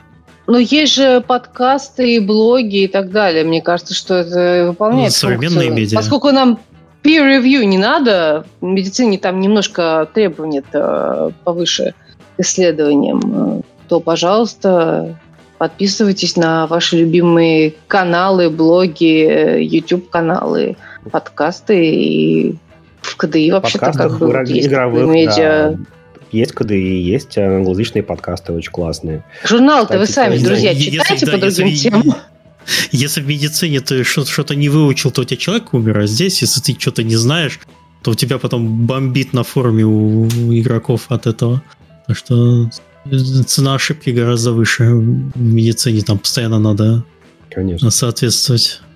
Ну смотри, опять же, я люблю очень подкаст Script Notes. Это подкаст Джона Огиста и Крэга Мейзона. Мейзона все знают, что он автор Чернобыля и Last of Us сериала, mm-hmm. вот, который он делал вместе с Нилом Друкманом, который вот наш коллега из геймдева, из Naughty Dog. И надо сказать, что они там каждую неделю обсуждают какую-то тему около киношную, но вместе с тем ну, как бы все эти mm-hmm. советики прекрасные, прекрасно работают, ну, и в играх тоже. Кстати, про Last of Us, про сериал, есть шикарный подкаст Крейга и Нила, ну, то есть авторов э, экранизации, которые обсуждают драматургию, а еще чем отличается сериал от игры и почему они по-другому его сделали. Ну, да, тоже там, офигенный... Для меня, как человека, который Last of Us первый прошел на раз семь, наверное, я ее перепроходил, потому что это одна из моих любимейших игр. Во-первых, из-за длины, во-вторых, ну, в целом там меня история очень сильно трогает. Второй я проходил всего два раза пока, потому что игра немножко позже вышла. Но в целом я, наверное, буду к ней каждый, периодически возвращаться.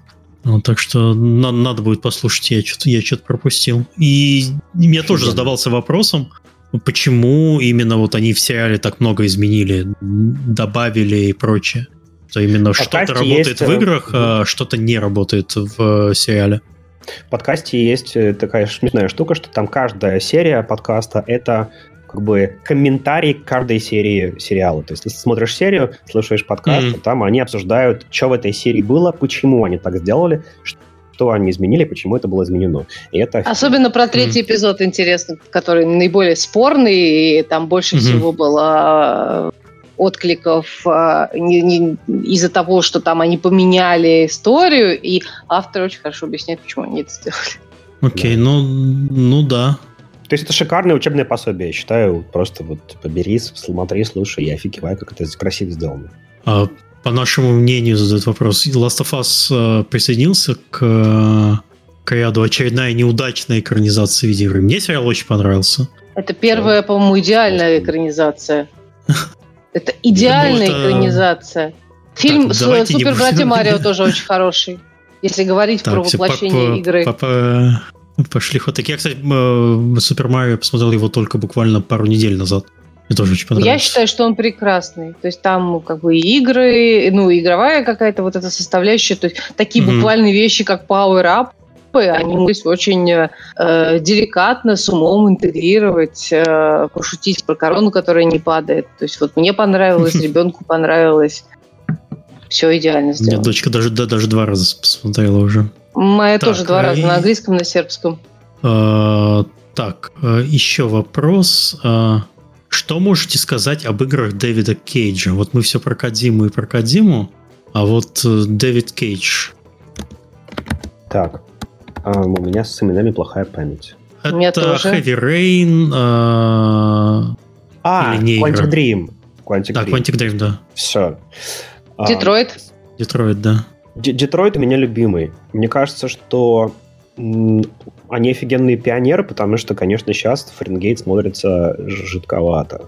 Ну, типа, ну, то есть, как бы они протарили дорожку и набрали кучу шишек по дороге. Каждый новый проект делал было все лучше и лучше. И где-то mm-hmm. по Фаренгейту, мне кажется, они вышли на офигительный уровень. Ну, то есть, вот Фаренгейт, это как раз мы, там же ты же играешь за разных героев, и ты собираешь как бы пазл такой, по сути, из... Подожди, Фаренгейт — это их первое, чуть ли не первое. Ой, Фаренгейт, господи, Detroit Become Human, все. Да, Detroit, да, я-то думаю о чем-то. Не-не-не, Детройт и Детройт — это просто вот, ну, то есть он местами вот именно по сложности нарратива, он погуще, чем там Кодзима, ну, будем mm. честны, да, чисто потому, что у тебя множество отдельных линий, которые сходятся вместе и могут по-разному разойтись, потому что ты тоже видишь историю, что Кодзима, поскольку он гений, да, он сделал просто одну простую чистую историю с одной, по сути, ну, как бы, то есть ну, центральная линия у тебя, ну, ты кино смотришь, и в mm-hmm. конце у тебя будет конец.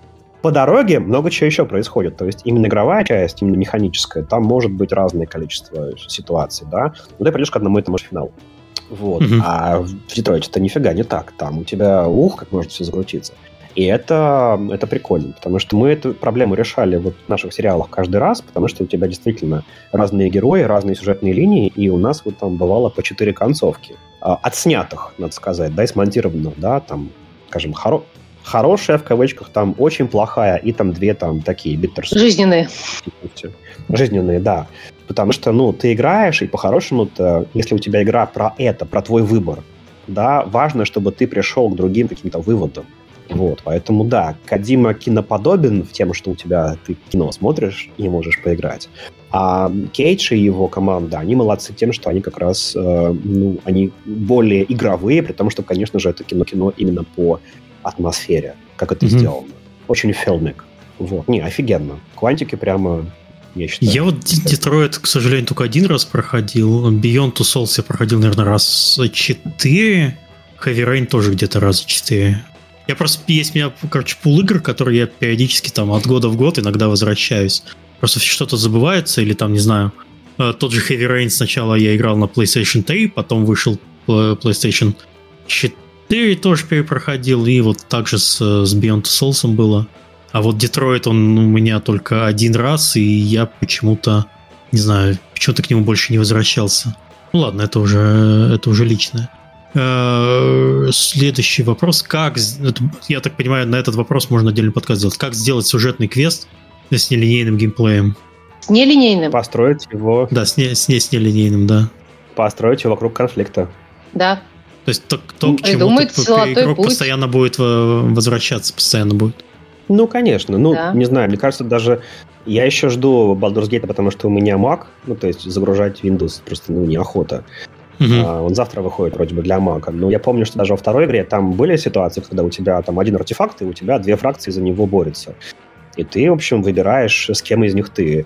Я с этими против этих. Значит, этих ты убиваешь, и у тебя открывается одна сюжетная линия, закрывается mm-hmm. вторая. Вот. Почему ну здесь конфликт? Конечно. Да, какое-то яблоко раздора. Добавить тематический дискурс, потому что конфликт строится не просто типа вот эти хорошие, а эти плохие. А у этих своя правда, у этих вот другая правда. И все это вращается вокруг одной и той же темы. Не знаю, можно ли значит, стоит ли слезинка ребенка там, спасение всего мира и так далее. То есть вот эти вот вроде бы правы, и другие тоже правы. Вот уже, пожалуйста, можно действовать. Мне кажется, в играх в смысле какого-то такого геймплейного тропа это такая частая дихотомия дизайнерская, да, ты проходишь стелсом или боевкой. И, как правило, эти выборы, ну, понятны, то есть ты пацифист, такой стелс-пацифист, да, или ты, значит, врываешься и, значит, всех там кладешь. Так устроены и Deus Ex, так устроен Киберпанк, допустим, да, и дизайнеры специально, мне кажется, то есть это, ну, мне вот это видно в игре, скажем, в Киберпанке, это прям видно, что каждая миссия делается так, что можно проходить ее по-разному. И стелф пройти, и никого не убить, только оглушить кого-нибудь, может быть, да? Mm-hmm. Или всех там просто положить как куда, ну, то есть просто, просто на колени, и все. И опять же, Киберпанк, ну, игра про очень сложные системы, и после всех вот сейчас патчей, да, ты понимаешь, что ты можешь пройти ее как хакер, который у всех мозги выключает, и камеры, и роботов, и все. Ты можешь ворваться и всех, значит, положить из пулеметов, ты можешь быть супер-ниндзя, который там из-за угла всех убивает э, холодным оружием. И есть еще там, ты там... такой типа вор, который, значит, все открывает отмычками электронными и там тоже прокрался невидимый и все сделал. И это тоже получается, что у тебя, по сути, ну, как бы, да, может быть, и вывод один в миссии, да, но у тебя супер разные способы это пройти. Угу. Так, еще вопрос. Как взаимодействуют разработчики с историками при создании околоисторических игр? Типа Kingdom Come Deliverance, Pentiment. Как передают атмосферу нужной эпохи? А... Я могу по своему опыту сказать, у нас есть исторический консультант на проекте. А, ну, как человек, работа человека – это исследовать. Вот он садится, например, ему нужно что-то сделать в игре. Ну, я сейчас придумаю, что он рыцаря из такой-то эпохи, рыцаря, относящегося к такому-то королевству, такой-то стране. И вот он копает все это, а дальше э, он составляет бриф для... арт-команды, для геймдизов, которые должны понимать тоже, что этот рыцарь может, например, не знаю, только мечом сражаться, а копья у него быть не могло, потому что у него вот mm-hmm. такие-то доспехи и так далее. Ну, то есть э, именно концепт э, там, условно, у него юнита, назовем это так, начинается с исследования. Ну, и, разумеется, исследование проходит в рамках концепта самой игры. То есть мы говорим, что делаем игру про то, как рыцари в крестовом походе будут сражаться с янычарами. А, окей, все, пошли изучать рыцарей и янычаров. Какими они могут быть. И а, э, в, ну, задаем степень достоверности, которую нам хотим иметь. Да, вот я как раз хотел про достоверность спросить. А если получается так, что историческая справедливость не вывозит вообще никак проверку геймплеем, что с этим делать? Ну, ну, надо вот, сразу ну, вот понимать, тот же рыцарь, что за игрой которому, который бы он не может, например, бросать копье, а у нас в следующем апдейте появились копья. И что бы ты ни делал, э, а. рыцарь должен бросать копье. А, ну, апдейт же не возник просто так. В него вложили довольно много труда. А это значит, mm-hmm. что либо мы решили, что наша игра существует в альтернативной вселенной, где у этих рыцарей потом появляются копья, а, и это как-то обосновывается все равно тем же нарративом. Прилетел э, внезапно, значит, э, Мерлин и всем подарил копья. И сказал, ребята, теперь вы умеете. А, то есть нужно обоснование, окей. Ну, конечно, то есть в хорошей игре, я сейчас говорю про хорошую игру, где это нормально. Вот, вообще-то надо как-то это обосновать. Либо обоснование у нас в игре, возможно, абсолютно любая фигня. Завтра копья, послезавтра будут лазеры боевые. Это на самом деле часть концепта. И вот тоже надо придумать и обосновать. То у вас вот подход такой, возможно, все, любая дурь. Если же... Либо мы говорим, нет, у нас историческая игра, и наши рыцари никогда не будут копьями сражаться. Извините, копья завезем только тем, кто может. А этим мы завезем позолоченные мечи, которые можно будет купить или заработать на челленджах. Это дизайн decision. Слушай, а что ходить далеко? У нас есть ну, очередной наш последний опыт, да, у нас, ну, допустим, в третьей серии нашей Евы, значит, главная героиня андроид с машиной времени, да, оказывается в Сиракузах. Мы ржали как кони, потому что в последней Индиане Джонсе, ну, вся эта история там в конце повторяется. Ну, то есть мы оказываемся да. в Сиракузах. Когда мы придумывали Еву, мы не видели Индиану Джонса. Ничего не знали. Он еще не вышел просто, да. двести да. лет до нашей эры, осада римлянами Сиракуз, Архимед пытается, значит, спасти город, потому что он погиб, собственно, в осаде Сиракуз. Исторический факт. И uh-huh. мы работали с историком. У нас, мало того, поскольку мы хардкорщики, у нас в этом эпизоде древнегреческий в кадре. У нас герои по-древнегречески говорят, потому что, ну, как бы, у нас что, девушка будет говорить по-русски, что ли, там? Ну, что за бред? Что за, что, что за ерунда? А на Android она знает древнегреческий. Архимед говорит по-древнегречески. Мы с историком и с лингвистом восстанавливали, собственно, ну, то есть как-то там... Он отличается от современного греческого, как мы выяснили по дороге, да? Мы обсуждали, как одевались римляне, легионеры, да? Допустим, там, ну, допустим, там же была осада с, с моря, и манипулярии на кораблях одевались легче, потому что если ты упал за борт, ты мог утонуть в тяжелом доспехе. Mm-hmm. У них бы более... То есть мы это придумали и поняли, что там эти гаджеты на них там были надеты, а эти не были надеты.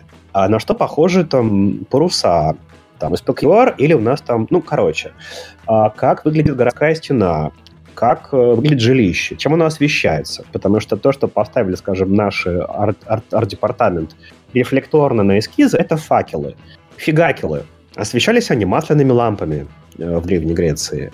То есть, э, кроме того, мы все помним из там, мультиков детства и там, фильмов, что греки почему-то в белых тогах. Белое никто почти не носил, потому что не было отбеливателей нормальных. И все были как эйч энд эм. Там красный, зеленый, синий. То есть, очень цветные одежды, потому что ну, mm-hmm. да, только так это было адекватно. У нас больше белого в кадре, да, но мы знаем, что это ну, как бы не то, что вранье. Да, но мы понимаем, что мы знаем, что в жизни были окрасители. На самом деле у нас вот чуть больше белого, чем, ну, как-то, да, потому что мы об этом выяснили, исследовав тему с профессионалом. То есть тот же самый процесс. Находишь эксперта, садишься и визуально строишь вообще весь мир, как он выглядел. Фактура, okay, которую понятно. Вы получаете в исследованиях, на самом деле это всегда ваш помощник, потому что она приносит очень интересные идеи. А, ну, а с другой стороны, всегда есть условные заклепочники, которые скажут, что нет, вот так не было, ваш меч заточен не под тем углом, отличается на один градус, значит, все, пожалуйста, переделайте. То есть здесь всегда доля условности всегда есть. Важно просто, чтобы ваш игрок или зритель понимал, что она присутствует, что это не документальный проект. Угу. Если у вас не документальный проект. Окей. Вопросы закончились, те, которые я хотел озвучить. Если у вас осталось еще что-то добавить, может быть, в конце можно добавить. Если нет, то давайте прощаться. Слушай, ну мы хотим сказать, что давайте дружить ко всем, кто слушает нас, да, потому что, ну как бы, мы вообще люди какие-то, мне кажется, контактные, да, и мы... Мы всегда готовы друга. делиться опытом, да, Гильдии, рассказывать... Да. Тем более, что, как мне кажется, количество э, людей, э, желающих перейти в геймдев, э, выросло вдвое, как минимум, без mm-hmm. участия астрологов. Абсолютно. Так что, да. И, разумеется, да, как мы уже говорили, у нас есть довольно много знаний, которые, как нам стало очевидно, не очевидны э, коллегам из игровой индустрии, э, и мы всегда можем рассказать в любом удобном формате. Примерно так, как мы это сделали, ну, я надеюсь, сейчас. Мне очень хочется верить, что это все было полезно. Все, спасибо. Удачи вам в ваших проектах, начинаниях и во всем. Если будет еще что-то интересное, пишите, организуем. Спасибо, Миша. Было, Большое было спасибо. Общаться. Все, всем пока. Счастливо. Пока.